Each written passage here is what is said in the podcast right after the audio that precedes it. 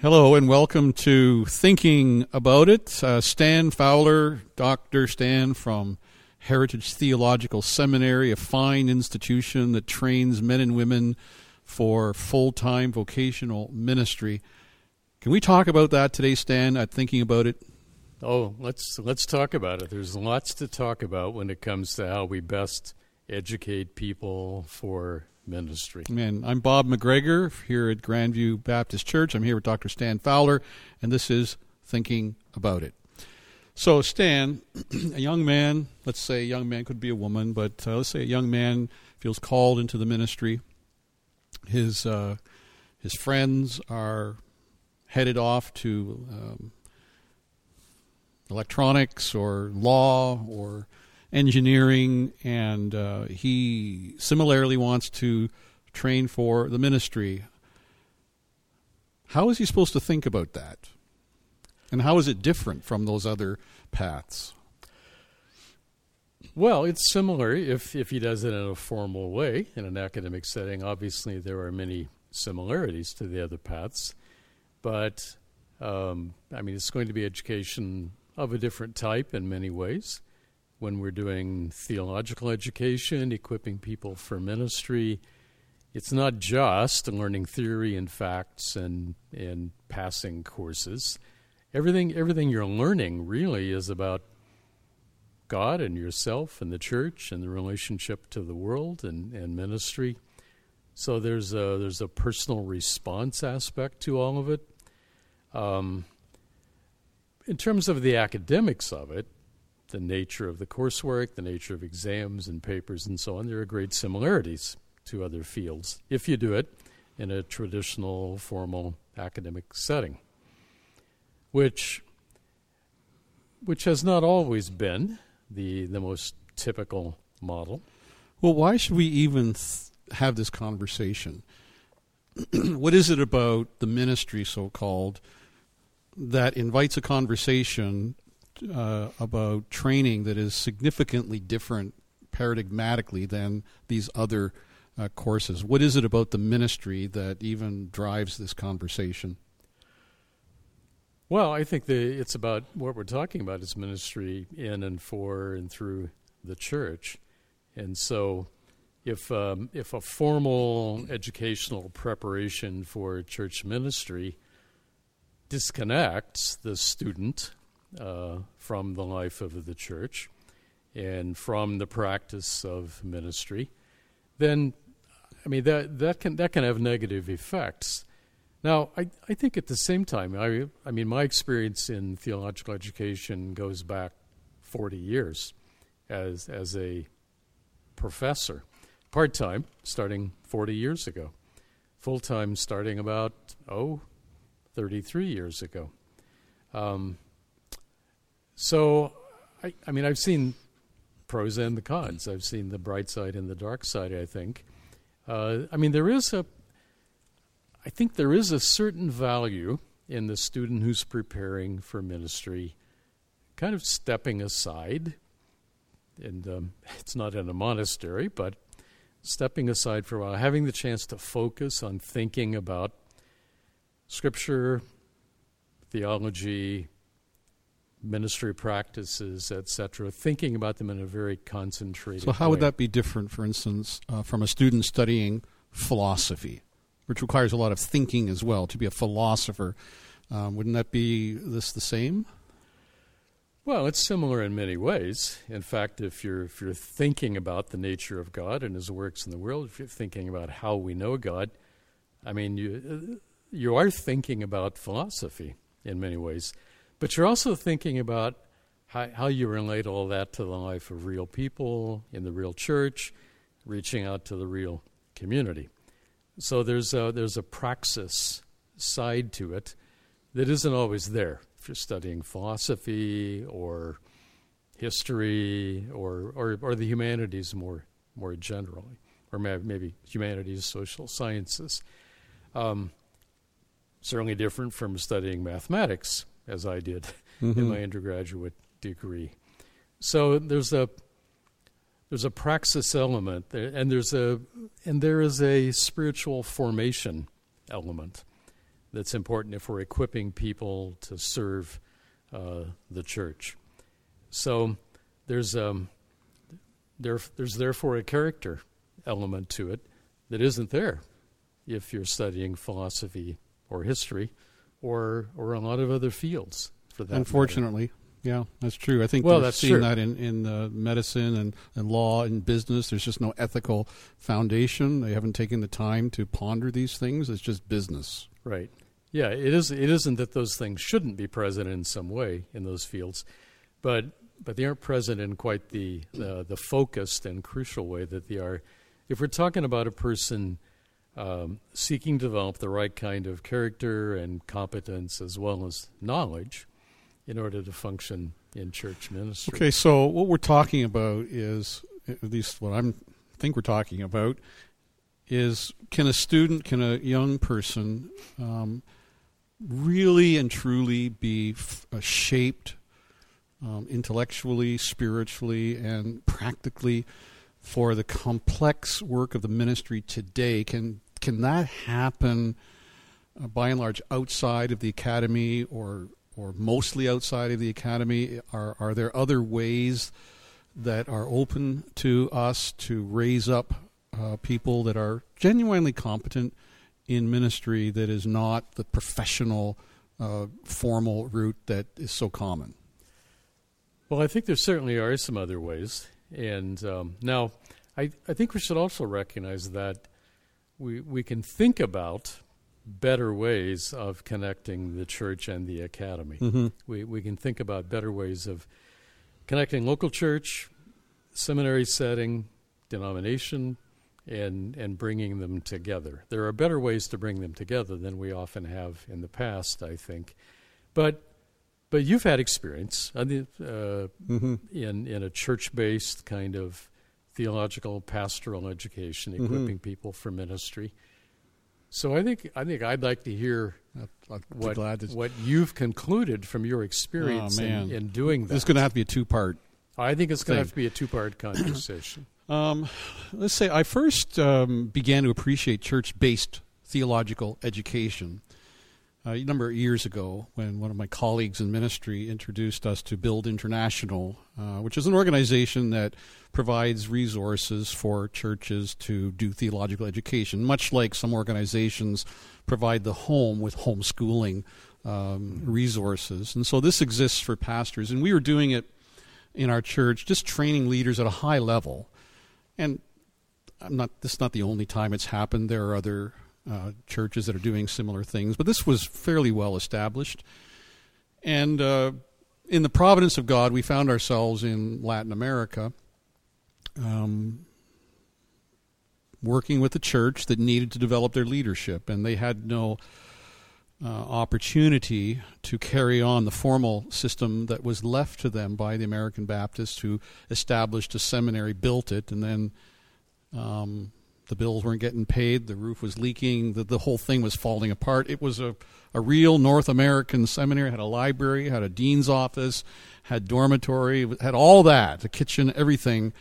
Um, but it wasn't sustainable for them, and so they, they were saying, "How do? Is there another way to do this?" And we just thought, well, maybe in this situation, um, this can this can do. And so we began to do that, and sure enough, it, it really bore a lot of fruit. And so it got me thinking: if is that the only application for this? Is there um, a good theory to this, a biblical theory? And so we pursued that a little bit more. And in my last church, the just the opportunity was there. I wouldn't say this um, is the way to go for everyone, but but things the lines fell in pleasant places for this young man uh, who was just right for church-based theological education. And so, BILD International puts out uh, their Antioch School, which is a series of 15 competency development courses. They're readers, and then there are um, not examinations, but projects that they have to do to show their competency. And at the time, um, it wasn't certified, but they have now some kind of certification with a significant body in the state, So it's a proper degree now. But even before that, it was something that was useful. And so for four years, uh, we had our, our staff member, just a young guy uh, who was our youth pastor. We paid him full time, but this was something that he and I were working on in the side. There were some other uh, people with us, and he just chipped away at this. Uh, we would gather a small cohort in the church, but basically it was built around his need. And he was assessed uh, in our church by people who had to work with him. Uh, and there's a, there are other assessment tools, but he built his portfolio of uh, assessments and conversations that we had with him, projects. If you were to ask him today for a demonstration of his comp, he'd pull this thing out, and sermons are everything are in there just to show his competency. And uh, at the end of the, I forget how long, maybe three and a half years, um, he got his degree, and I would say that he he is able to sustain a theological discussion. Uh, his language skills are probably the weakest. Uh, he knows how to work some uh, online, some Logos, for instance. He knows how to work that.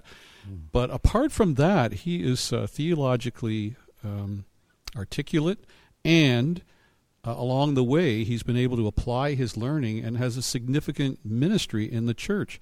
So I came away from that with a very positive view. I, I haven't done it since. It's it's a big assignment to have for a pastor to walk with someone for three and a half years. You know, what if what if you're not there when it's finished? That kind of thing. But it worked. Well, that's one of my you, you've touched on one of my questions, I think, and that is based on your experience, to what extent do you think this is a a workable method for the average pastor? Well, in terms of uh, the demands on your time. Um, oh, you mean for for the trainer myself, right? Not the guy who, right. the pastor who's learning, right? You know, Stan, our calling is to equip people for the work of the ministry. And usually we think minimally. Sometimes we don't even have a plan at all. We just hope that somehow through our preaching and teaching, people are being equipped. But when you think about it, this is probably more central to a pastor's calling than what we are led to believe. I think it would be a good thing if every pastor had a Timothy that maybe not to the degree that I was uh, pouring into him, but it would be a good thing for every pastor to have a Timothy that he's pouring into. I had that back in the day. You might remember Martin Orville Wedge. Oh, certainly. In Toronto. He was a big deal back then, a Dallas man like yourself. He was. I never forgot that, that he would let us. Anyway, I digress. Um, so, but he, he said to me one time, because I was his guy, I was his intern. We That was even before they were intern. He just made it up. Right. And I was complaining one day because he just dumped on me. I just, he said, You know, Bob, I realize I can't put an old head on young shoulders, but I'm going to try. so, so off he went. And uh, I was at OBC, Ontario Bible College, now Tyndale back then. And um, I, I was loaded up with ministry. My grades probably could have been better if it weren't for, for that kind of. Uh, load that he put on me. And then they ended up paying me a little bit. But I got a taste for the the value of being in ministry while you're training for ministry. And every school knows that. OBC had a required Christian service assignment. Sure. But it was nothing like this. And what was your question? well, my question was to what extent should the average pastor uh, be able to take this on? it, you know, given the rest of the demands of pastoral ministry. Yeah, I think I, they I mean, want to. But I think you've, I think you've made the good point that, um, it, in in some way, this ought to be central to the calling of someone who's going to be a pastor, a teacher. I mean, teaching others, equipping others to serve, to use their gifts well is at the heart of what pastors are called to do. So, mm-hmm. whether whether it would be with the intensity that that you were talking about, which which was your way of being involved, I, I mean, I can see the, that something like this should be in place. No question about that. Now, I mean, there. but in terms of that kind of education as a replacement for the academy, I mean, it raises plenty of questions. You, you mentioned this young man. His weakest area probably related to biblical languages, and he tried to maybe make, because I taught him. I don't know. well, I, I mean, did did did you give him some basic yeah, one of the languages? courses in the BILD curriculum deals with uh, original languages, but it's nothing like what we learned. It was all about using the tools. Right. Um, not necessarily. I don't think he could read a, a Greek text. That wasn't the aim of right. that. And of course, I, I mean, we. I, I, mean, I taught for for about ten years. I taught first year Greek at Heritage Seminary, and and I, I said to the students, look, we we aren't trying to teach you to to write Greek, to speak Greek. We're we're we're trying to teach you how how to maximize your use of of the Greek New Testament, uh, practical realities.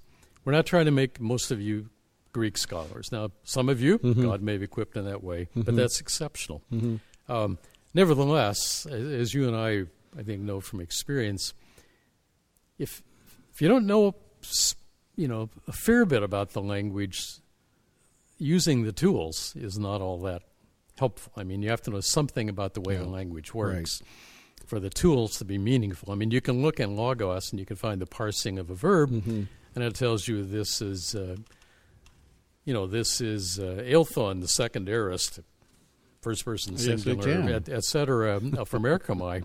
But what does aorist tense signify, you know?